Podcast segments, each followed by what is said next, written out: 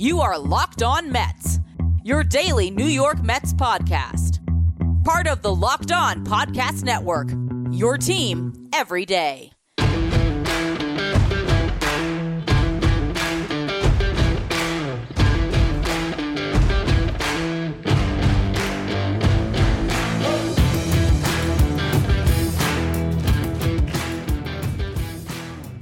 Hello to all you amazing Mets fans. You're listening to Locked On Mets, part of the Locked On Podcast Network, your team every day. Thank you for making Locked On Mets your first listen every day. Locked On Mets, free and available on all platforms, including YouTube. Make it five wins in a row for the New York Mets, and Brett Baty has officially made his season debut. We're going to go through all of it throughout in the first segment. I will discuss David Peterson's start because while it doesn't look good on paper, he did get the Mets through six innings. In the second segment, we'll kind of detail the end of this game and also really go through what Brett Baty did throughout this debut. Then in the final segment, I want to discuss the kicking the can down the road of the roster decision that the Mets made, as they still have not really made it clear who the long-term casualty will be of Brett Baty's promotion. Before we get to any of that, though, I'm your host, Ryan Finkelstein. If you want to find any of my work, follow me on Twitter, at FinkelsteinRyan. You can also find some of my writing at Just Baseball dot com, where I work as the managing editor. Skip trips to the grocery store and count on HelloFresh to make home cooking easy, fun, and affordable. That's why it's America's number one meal kit. Go to HelloFresh dot com slash M L B sixty and use the code M L B sixty for sixty percent off plus free shipping. Now, this was all about Brett Baty's debut on Monday. Obviously, we saw him last season with a little cup of coffee, but now it feels like he is here to stay, and that's why there was a lot of anticipation heading into this West Coast game. And I will say, as a podcaster on the East Coast, don't love the West Coast games. Gotta say it, gotta say it, but hey, here we are, okay? The Mets can do it, so can I. So, I think it's going to take most of the show just to get through what happened here, and it really begins with David Peterson. He was uneven, is the only way I can describe it, because on one hand, you give up six runs. Okay, that's never good.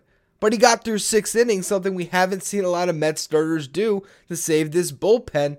And he faced off against a really good Dodgers lineup, and Freddie Freeman simply killed him, and Freddie Freeman has killed a lot of Mets pitchers over the years. But it began at the bottom of the first, solo shot, Freddie Freeman, there you go, one nothing, Mets down. Top of the second though, they got back up, they took a lead, Daniel Vogelbach hits a two-run homer. Suddenly you have a, a fresh face come into the lineup, and Brett Baty, a guy that's supposed to add some power to the left side because the Mets weren't getting a lot of power from the left side, and all of a sudden Daniel Vogelbach hits a home run. Funny how that works out. So Mets take a lead, but that was short-lived. Peterson had what I consider his worst inning in the bottom of the second because it wasn't Freeman killing him.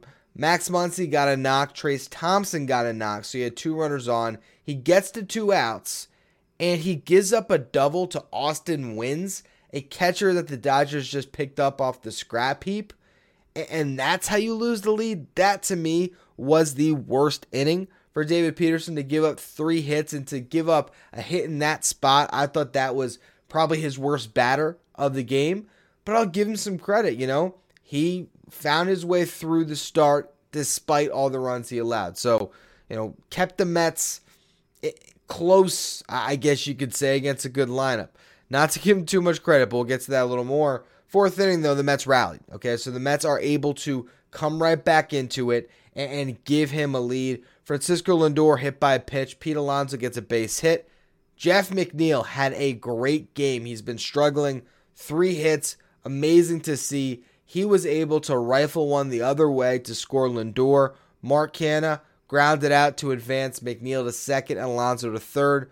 Vogelbach comes up. He gets a ground out that brings in a run. Suddenly the Mets are up four to three. Then Brett Baty comes up. This was his one hit of the day, and it was a fantastic at-bat. Falls behind oh two, fouls off a couple of tough pitches. He takes a pitch that might have caught a little bit of the zone as I look back at the pit tracks, but still, it was called a ball, fouled off another tough pitch. Then seventh pitch of the at-bat, he takes a fastball that was up and in. It was would have been a strike, but, you know, upper half inside, a type of pitch that Francisco Alvarez has been striking out on. And it was ninety-eight miles per hour from Dustin May. Gets a, a, enough of a barrel on it, dumps it into the outfield, gets the single when you need that hit with two outs, runners in scoring position. That drives in another five three Mets. Peterson actually went one two three in the bottom of the fourth, so that was a really nice inning for him. There was a point there where Peterson actually retired nine in a row, got the first two outs of the fifth inning as well. But then Mookie Betts came up. He gets a base hit. Freddie Freeman home run ties the game. So let's just say instead of that base hit, you know, he gets Betts out. Maybe the game's different. Maybe in the top half of the inning without a runner on, not pitching out of the stretch, you know, Peterson navigates the start better. That's why I'm saying it was uneven, because in a lot of respects, I felt like he threw the ball pretty well. He was still getting swings and misses. He still got the six strikeouts, but gave up three home run balls, so it's still a bad start ultimately. Buck, though, had a confidence because the pitch count was low to send him back out for the sixth, and then Max Muncy got him. So so that was the moment where you can't, you know, in good conscience call it a good start, because it's not just Freeman that killed him for, you know, three of the runs and uh, two homers. It's Max Muncy that went yard on his on him as well. And, and, you know, he coughed up a lead again. But there was still a lot of drama in this one as the Mets rallied back into it. The bullpen was good, and they find a way to win the ball game and to advance this now to a five-game winning streak. This is looking a lot more like that Mets team that won one hundred one games last year, and that team didn't have a prospect as exciting as Brett Baty. I want to go through his other at-bats and what we saw from him defensively in the field, and, of course, how the Mets were able to take this one. Before we get to any of that, though, today's episode is brought to you by our new sponsor, SoRare, a revolutionary fantasy baseball game and marketplace transforming fans into owners with officially licensed digital cards featuring players from across all thirty teams. Unlike other fantasy baseball platforms, SoRare managers truly own their fantasy experience, collecting, buying, selling, and competing with player cards against global opponents to win epic rewards. Win or lose, you still own your cards, and there's no cost to play. Plus, the more you win, the more you advance, collecting increasingly powerful cards and accessing next-level competitions and rewards. SoRare M L B managers who rank at or near the top of the leaderboards have a chance to win a variety of rewards, including V I P experiences like meeting M L B stars. Prizes may vary depending on the competition. If you want to get in on the action, head to SoRare.com slash locked on. That's spelled S-O-R-A-R-E dot com to draft your team of free player cards, set your lineup, and start competing today to win epic rewards. Again, that's SoRare.com slash locked on to start playing today.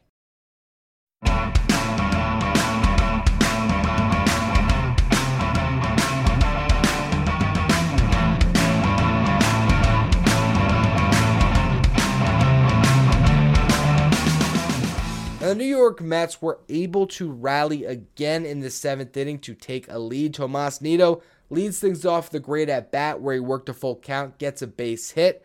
Brandon Nimmo had a three-hit day, but they weren't all far, okay? This one, infield single.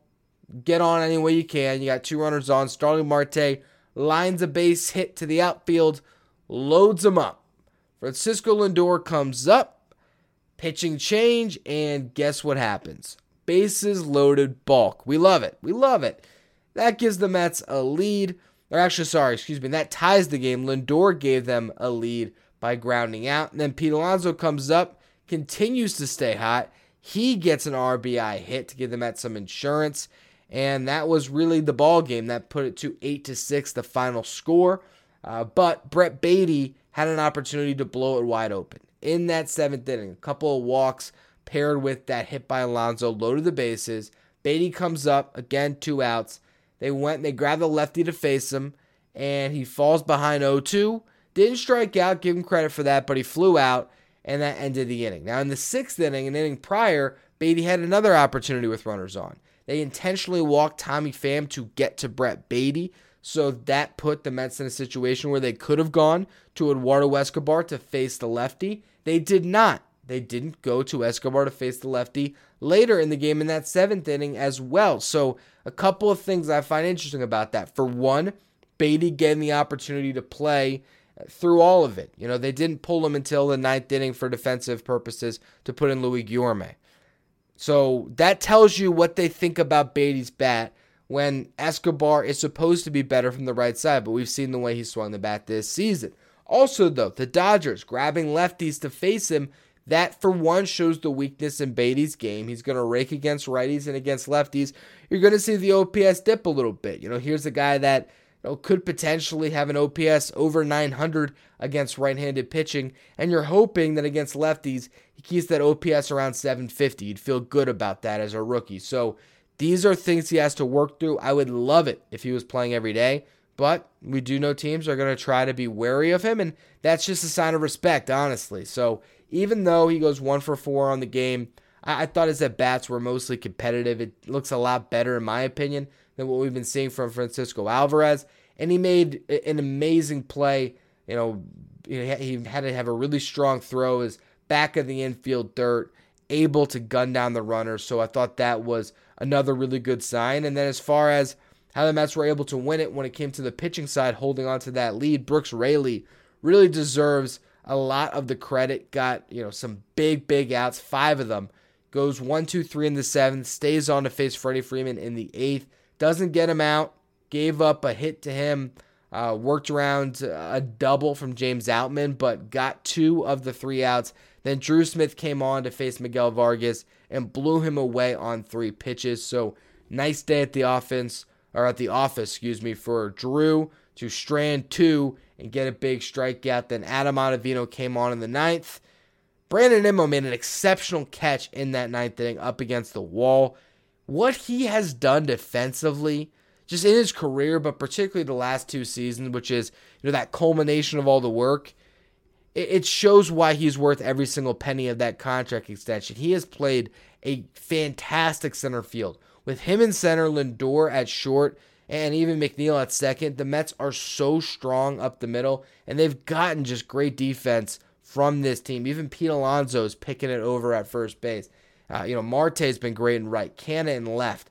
You know, these are the little things that allow the Mets to pile series victory after series victory. It's what we saw last year. Sometimes they're not the flashiest team in baseball, but you know what? I will take it if you're putting W's in that win column. Now, you look at the offense overall in this one, fourteen hits. But the thing that jumps out the most to me, Brandon Nimmo, Pete Alonso, Jeff McNeil, each had three.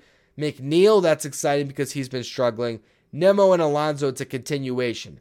If we look at this five-game winning streak, what you're going to see is O P S is well over one thousand for a couple of guys. Brandon Nimmo, Pete Alonso, Francisco Lindor. These guys have been carrying this team through this winning streak. Jeff McNeil getting hot is going to be a great addition as well. You throw in the new contributions, the little spark plug of a Brett Baty. Daniel Vogelbach has been drawing his walks. He finally hit for some power today. We'll see if that continues. Tommy Pham has been giving great at-bats, man. What can I say? Pham has been good. So that's another piece that the Mets have in this lineup. You know, Canha's been struggling a bit, but Marte has been great pretty much all season long. So you're looking at a lineup now with Brett Baty, and there's a lot less holes in it. You know, you, you look one through nine, and you see Tomas Nino ninth. That's really it, right? Because right now, the way the Mets slated it today, Baty was batting eighth. You had Vogelbach batting seventh, Canha sixth, McNeil fifth, and then your typical four atop the lineup. It, it's a team that is really deep, that it can string hits together, that can make pitchers work. Dustin May was great all season. Not today he wasn't. Today going up against the Mets, he really couldn't get outs in a lot of different instances where he was just struggling to put guys away, struggling with the command a little bit, and the Mets were, were piling on their hits. They were, they were getting into good counts. They were getting the knocks they needed. They were fouling off tough pitches. They are just being the grinding Mets that we know and love, and Uh, now you got to try to grind away one more game. Okay, you got Tyler McGill on the mound for the second one. Uh, can you steal one against Clayton Kershaw? That's going to be interesting. I'm going to be really fascinated to see if Baty's back in the lineup against a lefty. That would be a, a real, uh, a great kind of uh, foreshadowing of what would be to come when it comes to playing time. So we'll see what they do with that. But now you know that when Max Scherzer takes the ball on Wednesday, he's got a chance to win the series. And that's uh, an incredible thing for the Mets to pull off in this this game where, you know, you didn't like the pitching matchup of Peterson versus Dustin May when you came into it, and they found a way to rise above it. So uh, what we're going to do next, though, to close out this show, we have yet to discuss the roster move the Mets made to put Brett Baty up.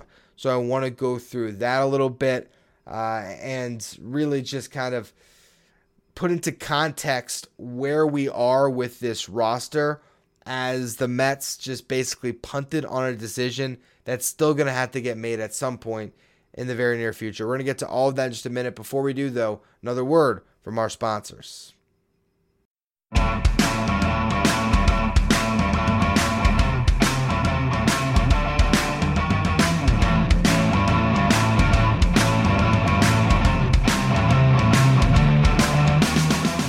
So Jose Budo was in fact sent down, but it was not to accommodate Brett Baty, as we hypothesized a bit on yesterday's show. I thought they could have gone uh, with one short in the bullpen for a day or two to try to delay this decision. Instead of doing that, Tim Locastro ends up on the injured list. They end up recalling Edwin Uceta, uh, which is always a funny way to phrase it because they say recall because that's what happens when a guy has been in the majors before. Yet, I never recall Uceta pitching in a Mets uniform. Regardless, he is now the eighth man in that pen. They were able to stay away from some of their guys in this one. So, you know, you got David Robertson fresh going into tomorrow. John Curtis, another one that's fresh. Then you got Uceta and Denny Reyes. So that's probably your pen uh, for the second game of this series. And that's why you had to do it. You couldn't just option Budo for Baty because you need arms. I mean, even in this game where the Mets got six from their starter, you still have Brooks Raley now burned because he got five outs through a lot of pitches.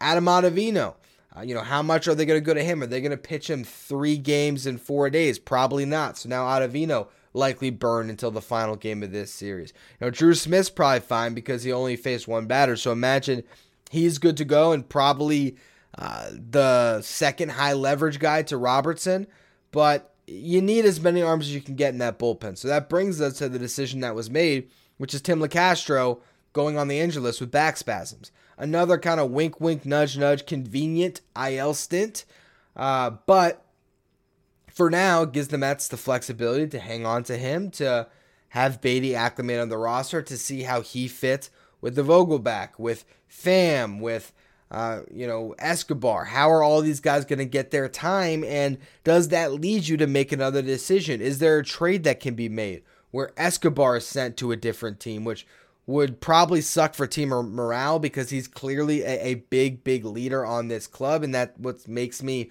kind of hesitant to think that the Mets are going to make a deal like that. Or do you trade a Daniel Vogelbach?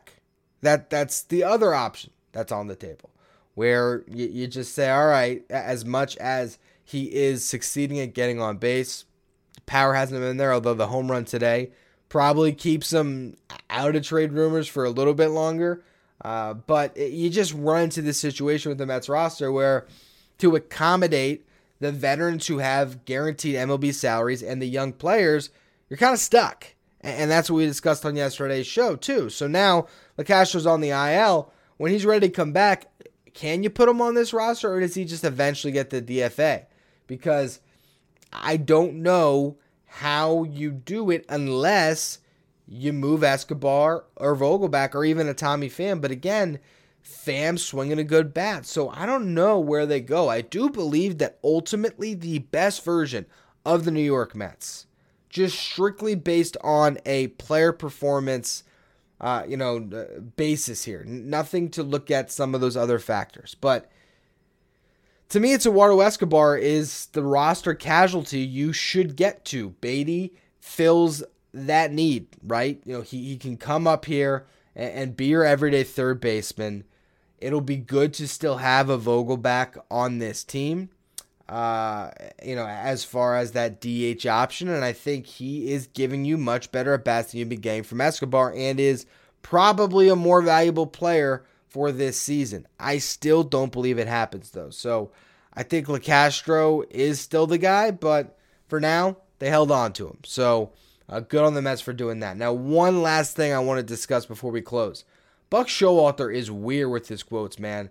Uh, I don't want to get too far into the weeds on this one, but I don't like the way he has been treating uh, the Mets prospects with how he's handled the media, what he's been saying.